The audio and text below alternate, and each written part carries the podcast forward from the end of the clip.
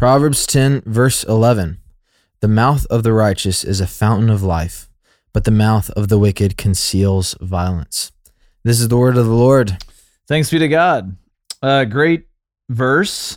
And uh, similar to verse six in chapter 10 that we did a few days ago, Mm-hmm. that talks about blessings are on the head of the righteous, but the mouth of the wicked conceals violence. So you kind of have this this same thing of the mouth of the wicked conceals violence with another little lead in. And this is talking about the mouth of the righteous is a fountain of life. Mm-hmm. And I think when I read that, immediately I just think without without even thinking deeply on it, it's like, You think about me, right? oh, okay.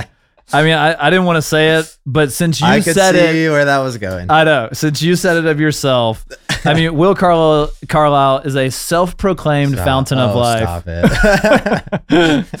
No, but I mean, you read this verse, and immediately I think, I want to be a fountain of life. hmm Like, doesn't that sound good? Sounds good to me. Just, I, I mean, I don't even, I don't even know what, like, what's the image that comes to mind on a fountain of life?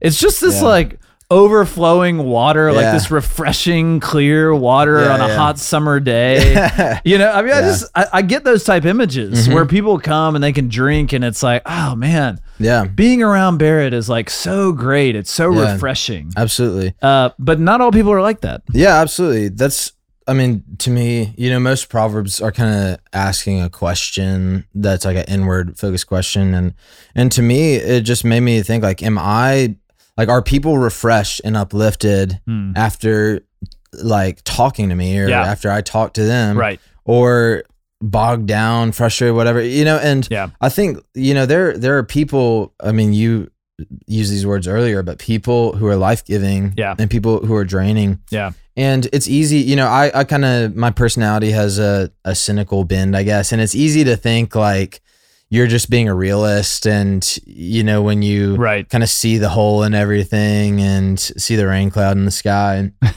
but really like that's not this like honorable trait of being so realistic and and Yeah. discerning like you're just you're just being a a fount a, not fountain of life Yeah, like a yeah, fountain right. of death and Right. um and so it's such a good call to just you know speak and live in a way where people are Mm. are encouraged by you I, I think of Barnabas in the in uh, the scripture and you know Barnabas is actually his nickname that was given to him by the church and it means son of encouragement Right. Yep. um, and so like, are we? Do we carry so much encouragement to the saints that that is Yeah. like our identity? Well, and I would I would say on that front of of you know whether you are life giving or kind of Mhm. draining in your in your interactions with other people, I, I really think a big part of the key here is are you self focused or are you others focused? Mm-hmm.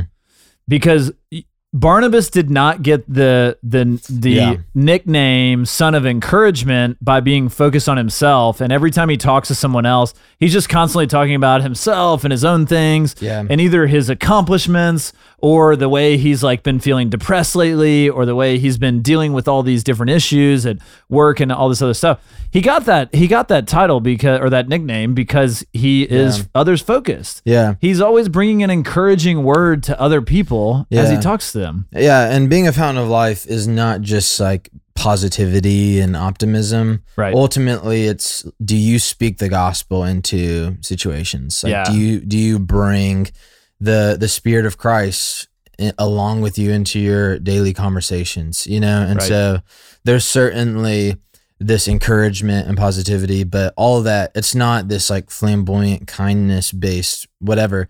It's a deep rooted identity in, in Christ and in the hope Right. of the gospel from which that pours forward. yeah that's right Yeah. and when that is overflowing in one's life i would dare say they are becoming a fountain of life Much like you, Barrett. That's Much good. like you. Well, you know, we, some some of us are very cynical, and some are fountains of life.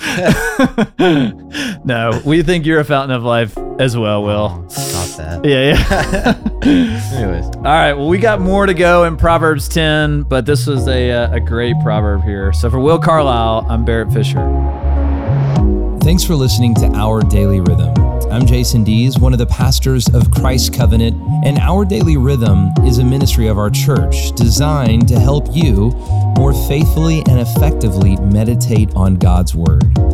If you ever have a question for us about one of our Bible readings or one of your own Bible readings, please don't hesitate to text us at 404 465 1737. Again, that's 404 465 1737. Or email me directly at jason at christcovenant.com. We'll meet you again tomorrow for our daily rhythm.